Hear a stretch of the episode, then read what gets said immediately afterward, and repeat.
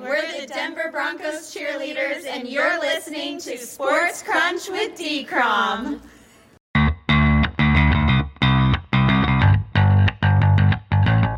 Good morning, afternoon, or evening, wherever or whenever you cats and kittens are. This is Sports Crunch with D Crom. I'm your host, David Cromwell. It is hard to believe, but we are truly only three weeks away from the official kickoff of the 2022 NFL season. But until then, we still have two preseason games and two more rounds of roster cuts to go as teams wrestle with some hard decisions on who to keep for their final 53. Plus, we also have some intriguing news and notes from around the NFL to dig into. And what better person on earth is there to help us analyze it all than my right hand man, Hal Bent of Full Press Coverage? How was your first week of NFL games since Super Bowl 56, Hal? Oh, it was much needed. It was welcome. It was just inner peace and nirvana. Football was back. Everything was right in the world. That's just what we needed. Oh, Oh, absolutely. And we are going to analyze some of those uh, preseason games in just a little bit. But we just have to start this show off with the big news that just broke today. Today, the NFL and NFLPA agreed on a final settlement regarding discipline for Browns quarterback Deshaun Watson. Watson will end up serving an 11 game suspension, pay a $5 million fine, and be required to undergo a behavioral health evaluation and follow a subsequent treatment plan for violating the league's personal conduct policy. While this penalty is far harsher than the one issued by Judge Sue Robinson, it still clearly, and I mean clearly seems like one that does not go far enough, especially considering the disturbing graphic sexual misconduct Watson was accused of. What are your thoughts on this settlement, Hal? I mean, I thought it was the NFL sweeping it under the rug. I felt it should have been at minimum a year minimum and then reconsider reinstatement. I think the contract shenanigans that the Browns did to limit that fine should have resulted in much more than a $5 million fine. Uh, he basically got fined half of what he got paid for sitting out last season.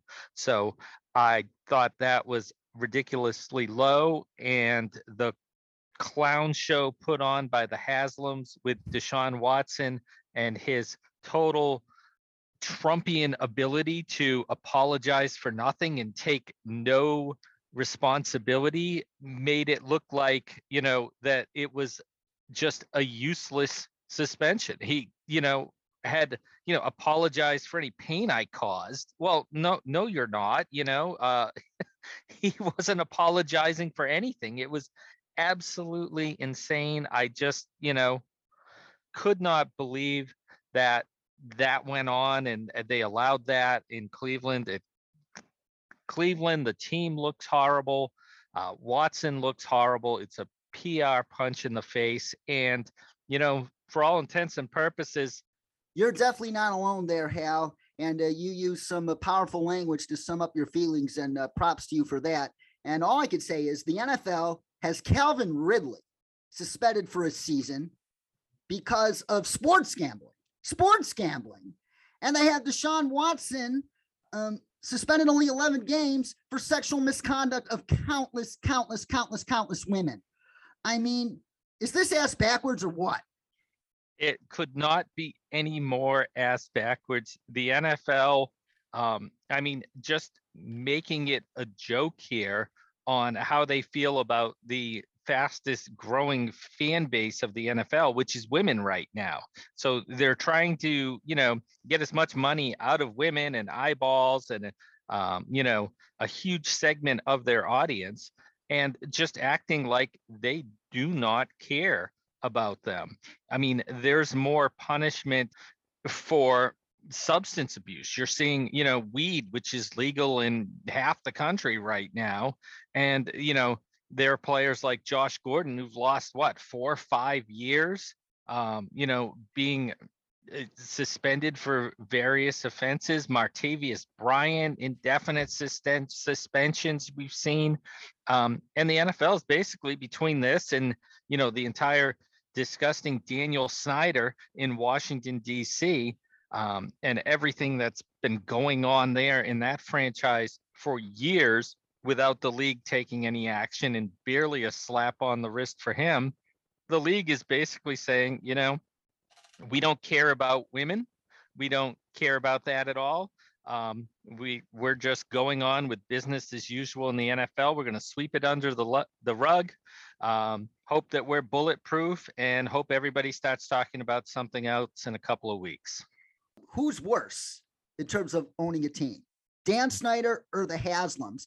I think it's pretty damn close, and I don't think the Haslams are that much better than Dan Snyder, if not at all, right now. No, not at all. I mean, the the the NFL ownership groups, there are people, you know, you could put half the teams up for sale and say, we're getting rid of these owners, and you would have plenty of buyers uh, paying record prices to get their hands on one of these cash cow franchises. There's no sense for the NFL hurting their product. Um, you know, the owner's not there, uh, the, the commissioner's not there just to protect the owners. He's there to protect the league. And if there's a problem with an owner, you know, there has to be decisive action. That's part of his job, whether he likes it or not. He has to do the best thing that's in the best interest for all 32 owners. And if that's getting rid of Snyder, if that's pressuring Haslam to get out of there and getting rid of all of these headache owners who are making the league look bad and have them force them to sell out, pressure them, then that's what he should be doing to earn his astronomical salary there as commissioner of the NFL. Unfortunately, that is much easier said than done because the owners pay Roger Goodell. Roger Goodell does not pay the owners. He answers to all the owners. And if uh, 31 other owners don't raise a peep about Jimmy Haslam or Dan Snyder, he's not going to do anything. And that is the sad, sad, sad, sad truth. And we are going to keep talking about uh, the issue of women in the NFL on countless future episodes but we have to move on and talk about week one of preseason action. What was your biggest takeaway from watching all the games this week, Hal? Well, I mean, it's it's a quarterback league and the world revolves around the quarterbacks. And, you know, the two biggest quarterback situations that we saw was, you know, Zach Wilson's knee, which thank God is not an ACL and out for the season for the Jets. So there's a chance he's back. And, you know, Kenny Pickett, who we were just talking about last week, uh, you know, stepped up and had a, a great performance there. Uh, a lot of hope now in Pittsburgh. So uh, very exciting to see some young quarter quarterbacks. Uh, some news that wasn't as bad as we originally thought, and some, uh, you know, performance that wasn't as bad as we originally thought it might be. So uh, very optimistic for those franchises now.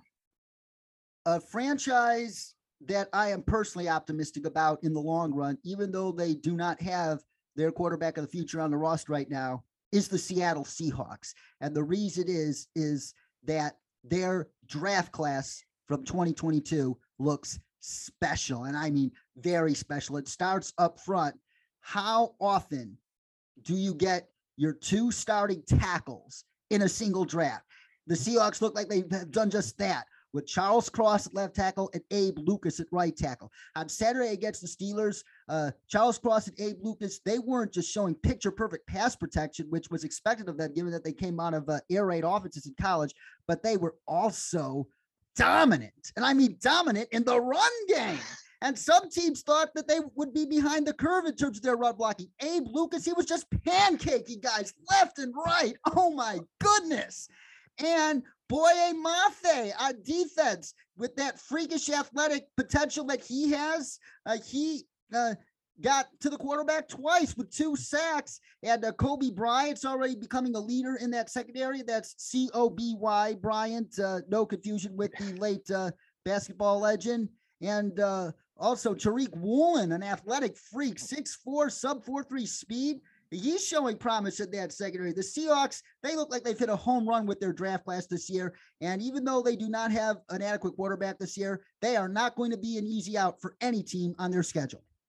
Oh, that's a great point. And yeah, I mean, it was, um, you know, just a Twitter exploding. You know, the the Abe Lucas story uh, just it took over for a while there, and it was, you know, just everybody just saying you know, did you see this block? Oh yeah, well, how about this one? Did you see this one from that game? And it it, it was just a delight to see. And you know, um, like you said, uh, you know, a right tackle and a left tackle in the first three rounds of the draft. That was a uh, A you know a, a, a- a coup indeed. And and you know, and probably the the biggest name of that draft we didn't mention because he's out because of a hernia surgery, but running back, uh, you know, Kenneth Walker the third. Yeah. You know, when he gets healthy, that could be one more piece that uh, could be another huge part of. You know, we saw the Seahawks that that uh, mini dynasty started from the draft and some great draft classes there. So you know, again, if you can build that way through the draft, you have such a huge advantage of that cost controlled um, players for those first couple of, you know, that those first four or five years of that contract makes a huge difference for any franchise there. And, and the Seahawks look like they're uh, taking the, a step in the right direction here on their, you know, whether they said they're not rebuilding, they're reloading. So as Pete Carroll said, so the reload's looking pretty good right now for Seattle. It most certainly is. And uh, you mentioned two quarterbacks, and let's talk about those quarterbacks, starting with Zach Wilson. And as you said, last Friday, some were fearing the worst about Zach Wilson as he suffered a non contact knee injury in the preseason opener against the Eagles. Thankfully, it turned out to be only a bone bruise and a meniscus tear that only required a trim, and he should be back no later than week three. However, that injury isn't the worst news about the second overall pick in the 2021 draft. Buzz out of Jets camp suggests that Wilson is being constantly outplayed by Joe Flacco for crying out loud.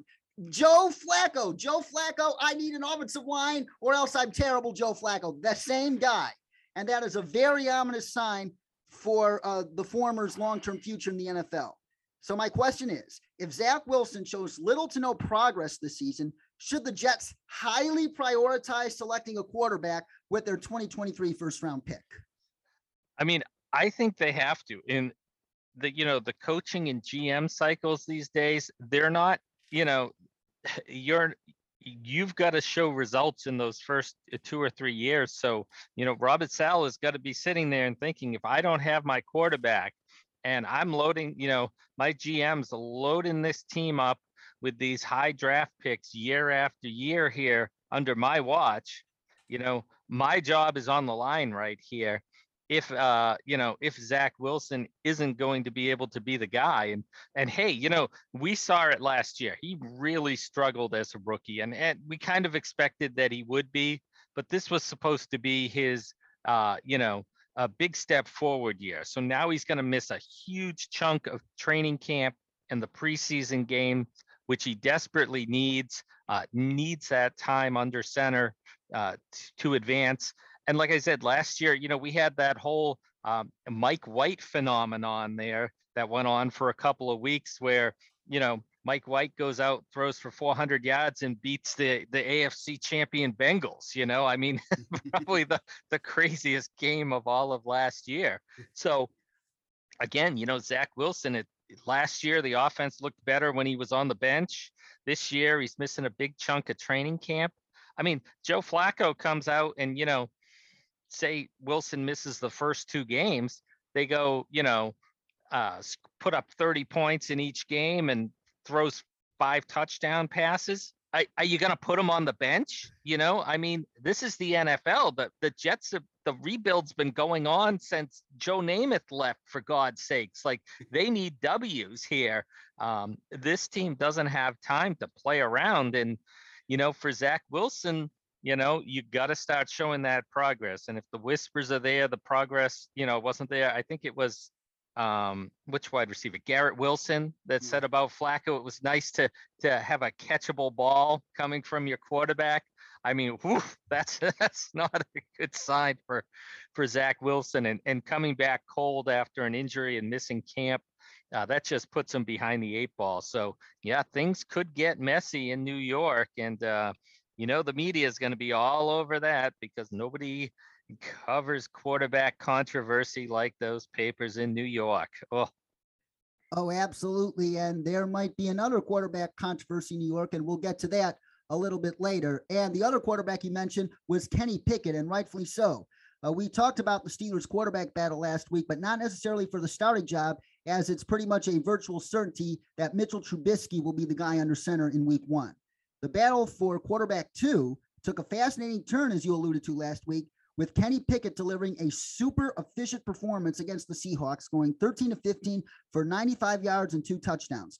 Granted, he was asked to make easy, simple throws, but the excellence, and I mean excellent, precision, ball placement, and underrated mobility that made the Steelers fall in love with him as a prospect were on full display for everybody to see.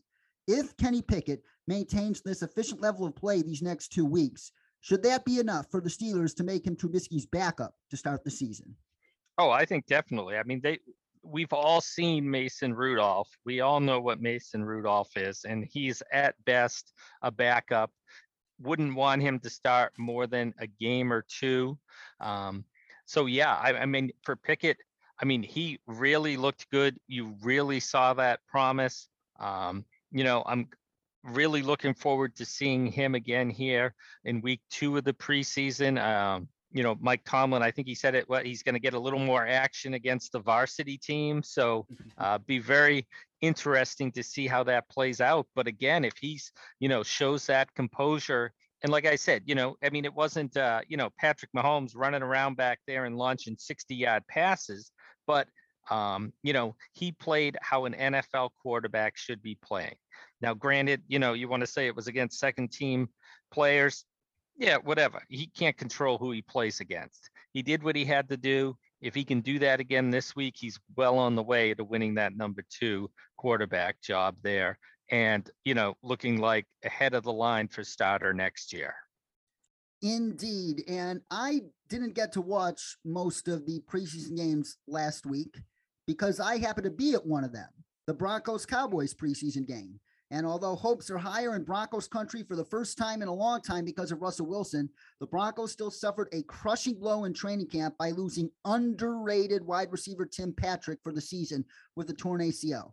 And Tim Patrick, he's the type of player no single individual can replace 100%. But that said, the Broncos had multiple guys vying for that wide receiver three role stand out in training camp, and it translated to the field against the Cowboys. Brandon Johnson, an undrafted free agent from Central Florida, who Russell Wilson hyped up in June. He caught four passes for 64 yards, including a 40 yard catch with a defender literally draped over him that drew a flag. And in addition, another undrafted free agent from Appalachian State, uh, Jalen Virgil, flashed his immense potential as a deep threat, catching three passes for 83 yards. And also, Kendall Hinton, he who was forced to start a quarterback against the Saints in 2020 due to that COVID debacle, caught three passes for 53 yards, including a beautiful 24 yard touchdown catch. When you add all of those guys to KJ Hamler, how encouraged should the Broncos be about their options at the third wide receiver spot with Tim Patrick on the shelf this season?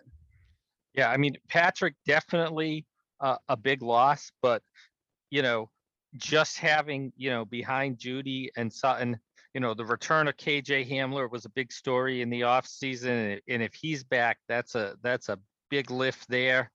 Like you said, I was I really thought uh, Hinton Kendall Hinton looked really good as well. But you know, bringing in these undrafted guys, being able to make an impact, um, Johnson and Virgil, that's huge, huge for that depth because we know that 17 games, you know, very hard to keep rolling out that those same 11 all 17 games. Teams the depth is even more important than it was before with that extra game. Um, so for denver i mean huge that they were all able to show here in that first preseason game. And you know it's a matter of again you know we've always seen it every preseason come out of week one you know, oh my God, this guy out of nowhere. We love those stories. We're all waiting for that next Kurt Warner story there. Um, so fingers crossed. I'm rooting for them all, no doubt about it. Um, but for Denver, it's got to be a little bit of a sigh of relief for the uh, front office there to see that depth paying off on the field there in that first preseason game. Yes, and uh, wide receiver talent does matter, but the quarterback matters more, if not a lot more. And having Russell Wilson there throwing the ball to uh, some of those guys uh, that we just mentioned, how much will Russell Wilson help elevate those guys to help mitigate the loss of Tim Patrick? Well, I mean, we've seen it repeatedly, you know, um, you know, great quarterbacks and great wide receivers go together great. You know, that's like peanut butter and jelly. But you know what? Peanut butter with a great quarterback all on its own, uh, you know, you can pretty much slap it on anything. And, you know, uh, you want to put it on, uh, you know, no jelly, no problem. Throw it on a banana, throw it on a piece of celery. Doesn't matter what you're pulling out of the fridge there. If you've got that peanut butter, it's going to be delicious. And that's the same thing with these great quarterbacks. It's a sign of greatness, the ability of the quarterback to elevate the players around him. That's a sign of a great quarterback. And we've seen it, you know, the Peyton Mannings, the Tom Brady's. Um, really excited to see Patrick Mahomes this year if he can do that. Um, Aaron Rodgers, a little frustrated with his uh, new and young wide receivers there in Green Bay. But, you know, again, part of that greatness is the expectation that he's going to elevate that group by the end of this season. Um, and so, again, I put Russell Wilson in that same category. We've seen it in Seattle um, countless times. You know, these wide receivers who weren't the highest profile coming out of college and, um, you know, certainly had no problem putting up the points on the scoreboard with Wilson cooking in the kitchen there. So I, I think that's a very important point and very good point about that. And I expect Wilson to be able to do that and bring up that entire offense. Oh, absolutely. And uh, Brandon Johnson continued his momentum today in practice for the Broncos by uh, being part of the number one offense during the uh, final uh, two minute drill of the practice, which led to a touchdown. And he uh, reportedly made some key plays on that drive. So, Brandon Johnson, he is gradually earning the trust of Russell Wilson. So, if uh, you fantasy owners want an alternative to Courtland Sutton and Jerry Jeudy, a super late round flyer on Brandon Johnson just might be in your cards if he makes that final 53 man roster. So just uh, keep your ears and eyes open on that. And the other big takeaway from that game was the remarkable, and I mean remarkable, lack of discipline shown by the Cowboys, who committed a whopping 17, and I mean 17 penalties. If this issue continues to rear its ugly head this season, as it reared its head at that uh, playoff loss to the 49ers, is Mike McCarthy gone regardless of Sean Payton's availability in 2023? I think he is. Oh, yeah, definitely. I mean, oh, geez. I mean, McCarthy, the hire itself, questionable. The performance last year, questionable. The lack of discipline that, you know, left Dallas again um, disappointed uh, after a season filled with potential. Um, again, you know, disappointment. Thy name is Mike McCarthy. Um, you know, he's on the hot seat no matter what. Um, you know, just because of that, you know, one and done in the wild card again last year. Jerry Jones doesn't need much of a push to make that change. And, you know, maybe it's not Sean Payton, but he can find someone else to fall in love with, I'm sure. And uh, Mike McCarthy, yeah, you got you got to bring that discipline. You've got to have that team ready to play, and um, you know you've got to do something more than you you know win the NFC East and go one and done in the playoffs. And you know in the NFC East as well, he's got Philadelphia breathing right down their backs this year as well. So there's a team that hopefully will be taking a big step forward. Uh, looks like they have the pieces and the potential to do that. So could be interesting for McCarthy. Yeah, lack of discipline. That's certainly been the story around Dallas lately, and uh, looks like no change here uh, in 2022. Yes. And speaking of potential Mike McCarthy replacements, not named Sean Payton, I think there's one on the current Cowboy staff, and his name is Dan Quinn. Yeah, I, I mean Dan Quinn, you know, took a team to the Super Bowl, right? You know, he was defensive coordinator there in Seattle for the Legion of Boom. I mean, that's that looks pretty good on your resume. He's if there's anybody that's you know well respected there in Dallas, definitely Dan Quinn. And you know, again, hot young offensive coordinator. On the other side, you've got Kellen Moore as well, who has been talked about as a potential uh, future NFL head coach there as well. And you know, it may be a situation where Jimmy Jones uh, is looking at it. Uh, Jerry Jones is looking at it and saying, "Hey, I don't want." Oh God, that was a Freudian slip there. Jerry Jones doesn't want Kellen Moore to get away like Sean Payton did. And even though he's young and unproven, uh, may get that opportunity in Dallas just so he doesn't spend the next 15 years chasing him like he did Sean Payton.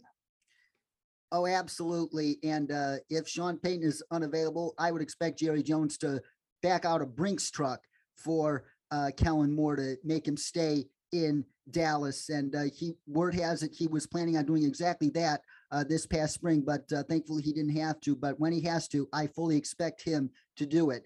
And now on to the Jacksonville Jaguars. We talked about how we expect Trevor Lawrence to look like the Trevor Lawrence we all expected him to be coming out of Clemson this season. And the first stringers for the Jaguars looked very impressive in their action against the Browns last week. Trevor Lawrence led the offense on an 11 play, 63 yard touchdown drive, and the defense held Deshaun Watson and the Browns starting offense to just seven yards on three possessions. My question is if Trevor Lawrence makes the giant year two leap we all expect, and if the Jaguars D consistently plays a tenth of the way they played against the Browns last weekend, will they be a legit candidate to go from worst to first? I don't want to sleep on them if that comes to fruition. No, and and I mean, you know, the NFL now there always seems to be, you know, every year or so there's one of those worst to first teams, you know. Um I mean, you know, nobody was nobody was picking Cincinnati to come out of the AFC last year and and they certainly um, you know, turned that league on its head.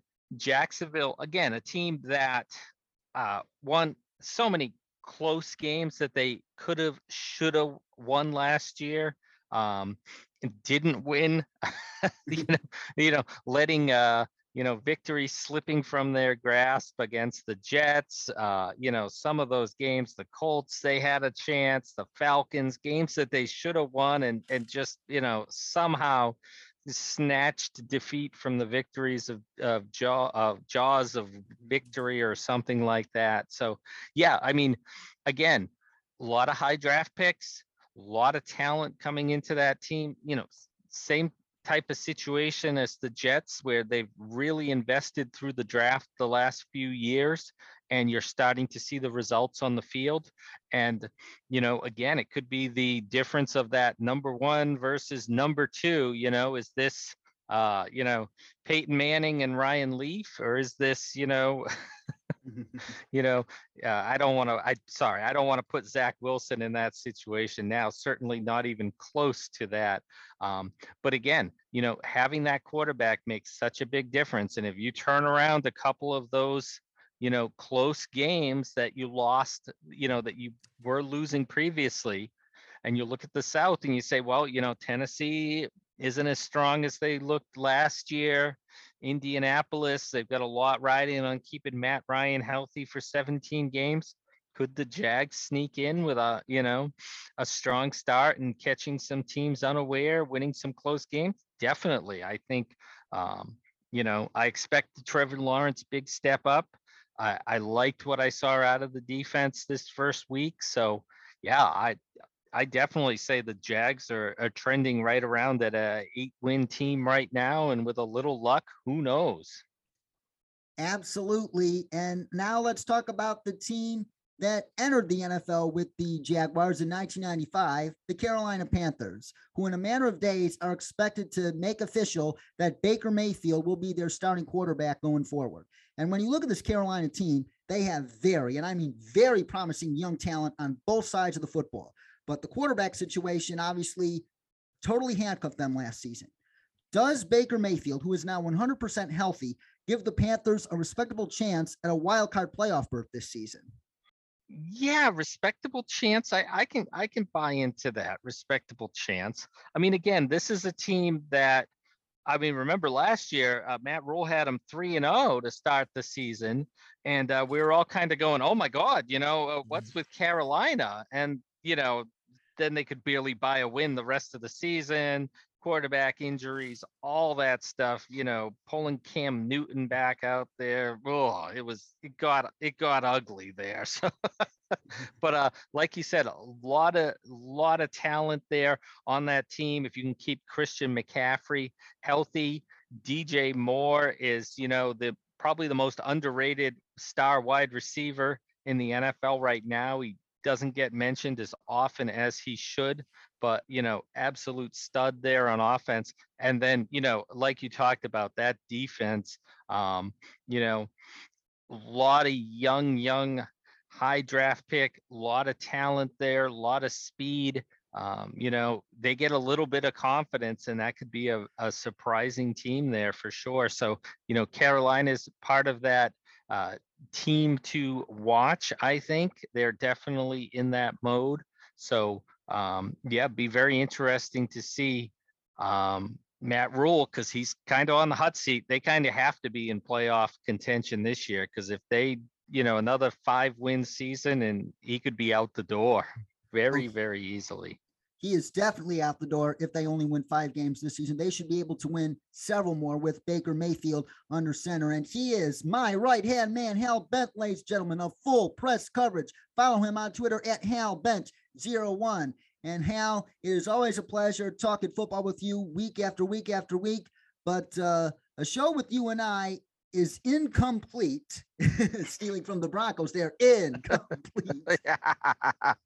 It is incomplete without our favorite game, truth or exaggeration. You know how this game works. I make a statement and you uh, let me know whether you think I'm telling the truth or whether I'm exaggerating and why. And we start with that other New York team, the New York football giants, who may have a quarterback controversy of their own, as Brian Daboll made it clear that Tyrod Taylor will continue to get reps with the first string offense. So, truth or exaggeration? Tyrod Taylor will replace Daniel Jones as the Giants starting quarterback by week eight or earlier. I mean, I, I can give that a, a total truth there. Watching the Giants' uh, first preseason game, you know, uh, I thought Daniel Jones, and Tyrod Taylor, throw in Davis Webb there as well. I mean, I thought they were all interchangeable. Like the the offense functioned no better with Jones or Taylor or Webb. Um, none of those three impressed me uh, during the game. I thought that's a very bad sign when there's very little separation between fringe NFL quarterback hanging on for this year, veteran quarterback brought in to pressure your former first round pick and that first round pick and the lack of separation there has to be scaring the Giants. It certainly scared me. I would not be surprised at all that uh, Brian Daboll, hey, he's not invested in Daniel Jones. Jones is up at the end of the year. He's got no reason to keep playing him if he doesn't think he's the quarterback of his future as head coach of the Giants. So, quick hook on Daniel Jones. I would not be surprised to see Tyrod Taylor before week eight you could say week six, week four, week two, I'd buy it. It's a truth. Uh, I'm going strong truth right there, David. Yeah, Hal, uh, really behind the Tyrod Taylor buzz out of Giants camp. And now on to the Baltimore Ravens, who are considered the most likely worst to first candidate this year, and they were only in last place because the AFC North was so goddamn good last year. and the lone weakness on this Ravens team is the pass rush. Who is going to step up and rush the passer outside of Odafe who showed a lot of promise his rookie season last year, and a guy who we both proclaimed a steal the night he was drafted in the third round at 76 overall. Travis Jones is turning heads at training camp, and he translated that to the field uh, last week against the Titans. So, truth or exaggeration, Travis Jones will lead the Ravens in sacks this season. Oh, I'd love to give it a truth. I really, really would. I, I mean, always gonna, yeah, I, always too talented. He's gonna lead them in sacks. There's, there's no doubt about it. There, he might, you know, if you want to say Travis Jones may have more sacks than Calais Campbell, I'd say, okay, I can go with the truth on that. But leading the team, oh, yeah, too early for that. I got to go exaggeration. No problem. And speaking of pass rush, let's go to the Broncos. The Broncos, with the 105th overall pick in the 2021 NFL draft, selected a freak of an athlete in Baron Browning. And Baron Browning really came through big time for them last year, filling in at that inside linebacker spot. But the new coaching staff wanted him to move over to edge because they thought he had even more potential there because of his uh, freakish athletic uh, measurables. And so far, so good. Baron Browning was absolutely dominant on Saturday night. He was the player of the game. Uh, he had like uh, a tackle for loss in the run game, a sack, and a PBU as well. And the Broncos, they have Bradley Chubb coming out of contract at the end of the season. And if uh, Baron Browning can stay healthy and uh, be a big part of that rotation, they're going to have a decision on their hands. So, truth or exaggeration, Baron Browning will make Bradley Chubb expendable for the Broncos. Uh, I think that's a little bit of an exaggeration here. Um, you know, certainly was impressive there on the outside. Um, you know, certainly looked like he had star potential uh, as an edge rusher there, that athleticism uh, translating there. Hey, those Ohio State guys, sometimes they just got it, you know, and uh, Baron Browning definitely certainly flashed some of that um, without a doubt. For the Broncos, you know, contract year, maybe, just maybe, you know. Um, you know, you got Browning. Um, you already paid Randy Gregory, right? So. You know, you're gonna break the bank for another edge rusher high draft pick on Nik Bonitto this year as well. So yeah, yeah, I, I, I, think I'm feeling that a little bit of a truth. Yeah, a little bit of a truth there. They may not want to shell out for Chubb and, and let him walk rather than overpay. All right, you, I, I sold myself on it. i will go with the truth here, David. I'm going yeah. with the truth. I can see it. It's but making sense. But if Bradley Chubb does ball out this year, then I think they're going to pay him. That's, yeah, that's I, I, exactly. Double digit sacks. He's, you know, uh, just going to walk right up to the bank and write whatever he wants down on there and they'll pay him. So no doubt about that. But yes, the option there, if he has a disappointing season, injured, um, Browning steps up, definitely you've already got that investment in randy gregory why not uh, younger cheaper you know, find those dollars for some other position. I don't think uh, that's all, ever off the table in the NFL. Absolutely. And now on to my other favorite team, the Chicago Bears, who had one of their top draft picks absolutely shine uh, this past weekend. So, truth or exaggeration? If the Bears trade Roquan Smith, Jaquan Brisker immediately becomes the best player on their defense.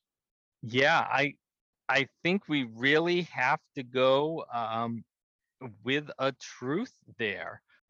Brisker definitely has flashed that talent. The Bears lack some of that outside of Ron Roquan Smith. They lack some of that high end talent on defense. So, yeah, I'm feeling it. I can go with the truth there on that. Um, without a doubt, I'll push that into a truth. Originally thought immediately, oh, it's got to be an exaggeration. And then I started running through the defense and I said, no, no, no. All right. I, I can buy that. I can buy that. You got me sold here. So yeah, I, I did it again, flipped it on myself. I'm going to go with the truth. And for all you fantasy football players out there, this year is very uncertain and relatively thin and unproven at running back. But a running back to keep your eyes on in the latter part of your drafts is none other than Dameon Pierce of the Houston Texans, who everybody down there says is running away with that starting running back job, and he is a fourth round rookie. So, truth or exaggeration, Dameon Pierce will rush for 900 plus yards and eight or nine touchdowns his rookie season for the Texans. Oh, yeah, yeah, yeah, definitely a truth there. Um, Texans, not a lot of talent at that running back position uh, coming into the season. Um, you know, Pierce again was one of those guys at draft time that you know there were initially I think was very high on a lot of people's draft boards. And then as the draft got closer, he just kept tumbling in all the mock drafts. And so, you know, somebody that originally thought could have gone in the second round, getting him in the fourth round, definitely um, a great pick there. And again, you know, Marlon Mack, Rex Burkhead, I, you got a talented rookie. You're a young team like the Texans who are building for the future. Get them out there, feed them after the start. Uh, you know, everybody talking about what Pierce has looked like in practice. Definitely, I not going to bench him for Marlon Mack or Rex Burkhead. I'll tell you that much right now. So yeah, let him stay healthy. Feed him those 200 carries and um, you know 900 yards. Definitely give it a truth. Yes, and uh, he could be Davis Mills' best friend this year, for all we know, because outside of uh, Brandin Cooks, uh, there's no uh, intriguing uh, targets for Davis Mills in that passing game. So that running game is going to be very key for Davis Mills to take that next step forward in his development. And staying with running backs for a second, you mentioned Aaron Rodgers uh, publicly unloading on his uh, young receiving corps uh, in Green Bay. And that is why I think this is a real possibility truth or exaggeration, Aaron Jones will catch 80 plus passes for the Packers this season. Yeah, I can see that as the truth. I definitely can. Rodgers really, you know, we saw him uh, the other year campaigning to get Randall Cobb there. He really likes having receivers that he's comfortable with. Um, no doubt about that. I mean, I'm sure all quarterbacks feel that way, but when you've got the cachet of Aaron Rodgers, you know, you can make it happen that way. Um, and again, if you know, if he's looking downfield and you know those young wide receivers, uh, Romeo Doubs or Christian Watson aren't able to get open, uh, Sammy Watkins is hurt again as expected. Amari Rogers, um, you know, can't beat out Randall Cobb. Yeah, he's going to be looking at you know Cobb and Jones and feeding those guys those you know three yard passes there and uh, hoping for you know a whole ton of YAC there to drive that offense. So definitely, I would give that a truth there. I would not be surprised to see uh, Jones get a ton of passes coming out of that backfield with Aaron Rodgers looking downfield, getting disgusted by what he's seeing and just dumping it off to him repeatedly. I can definitely see that happening. truth, truth, truth. We're in agreement there, my friend. And now on to another rookie quarterback. Malik Willis will start multiple games at quarterback for the Titans this season. Truth or exaggeration? I mean, I I think that's got to be an exaggeration. I mean, this team is built around Ryan Tannehill right now. And as long as Tannehill's standing up and you've got Derrick Henry in that backfield, the Titans are looking at themselves as, you know, they're a potential contender to come out of the AFC. They're giving themselves just as good chances as anyone. They're in a division that, you know, compared to the AFC West certainly looks very, very weak. So yeah, they're all in. Um, I think it's Tannehill for 17 games unless he's, you know, being carted off the field there. So that one I'll give a little bit of an exaggeration. And, you know, speaking of Malik Willis, that, you know, highlight running around back there in the pocket, tuck it, bring it in for a touchdown, and then get benched by Mike Vrabel for not throwing the football. just you know, that's just you know Mike Vrabel in a nutshell. So yeah, I I, I got to say it's it's all Tannehill all the way here in Tennessee. Hmm. Oh, we're a definite agreement there, man. Uh, as uh, all uh, the guests who uh, came on my show for our Dash of Draft series this year said, Malik Willis needs at least one year of seasoning on the bench, and uh, the Titans clearly agree with that. And that's all there is to it. And last but not least, for truth or exaggeration, the Chiefs had one of their first round picks absolutely explode out of the scene this past weekend. George Karlaftis will be in the defensive rookie of the year conversation by the end of the year. Truth or exaggeration? Oh, I'll, I'll give that a truth. I mean, that was a, a great value pick for Kansas City. He certainly uh, could have went higher in the draft. I certainly expected he would. Um, great value there, uh, getting Karlaftis at the end of the first round as they did. So yeah, I mean, he's going to be putting pressure on um, those pass rushers there in Kansas City. I don't think um, you know, they're married to a declining Frank Clark, uh, Carlos Dunlap, you know, again, another player that's on the heading on the downside of his career. Uh, Karlaftis keeps showing it and keeps bringing it. And certainly that was what he did in college. Make no doubt about it. That motor at Purdue was one of the most impressive parts uh, of his tape. So, yeah, definitely truth, truth, truth. I think they're going to be pushing him out there and uh, feeding off that energy on defense as well. So uh, a big boost potentially to that defense there to be able to have him lining up there on the edge and, and complementing Chris Jones. And maybe they can keep Jones in the middle of the defense where he belongs this year.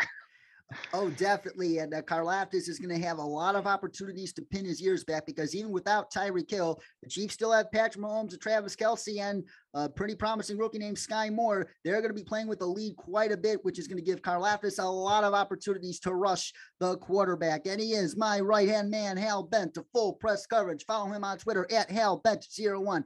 Hal, thank you so much once again for another fun night of football talk. And that's it for today here on Sports Crush. But we'll be back again next week to recap week two of the NFL preseason. So stay tuned. And in case you missed it, I highly, highly, highly, highly, highly recommend that you check out our special six part Beyond the Chap series that we did with the 2022 Denver Broncos cheerleaders this summer. They contain a lot of powerful life lessons that can help you in whatever you are currently doing. Meanwhile, be sure to follow me on Twitter at dcrom59 and now on Instagram and TikTok at Sports Crunch with dcrom. And remember, that's Crunch with a K. For Hal Bent, this is David Cromwell saying so long and whatever you do, choose love, choose kindness, choose compassion, choose empathy, choose selflessness, and keep the people of Buffalo, Uvalde, Texas, Highland Park, Illinois, and of course, the brave, inspiring people of Ukraine in your thoughts, prayers, and whatever actions possible. Until next time, cats, kittens, stay cool.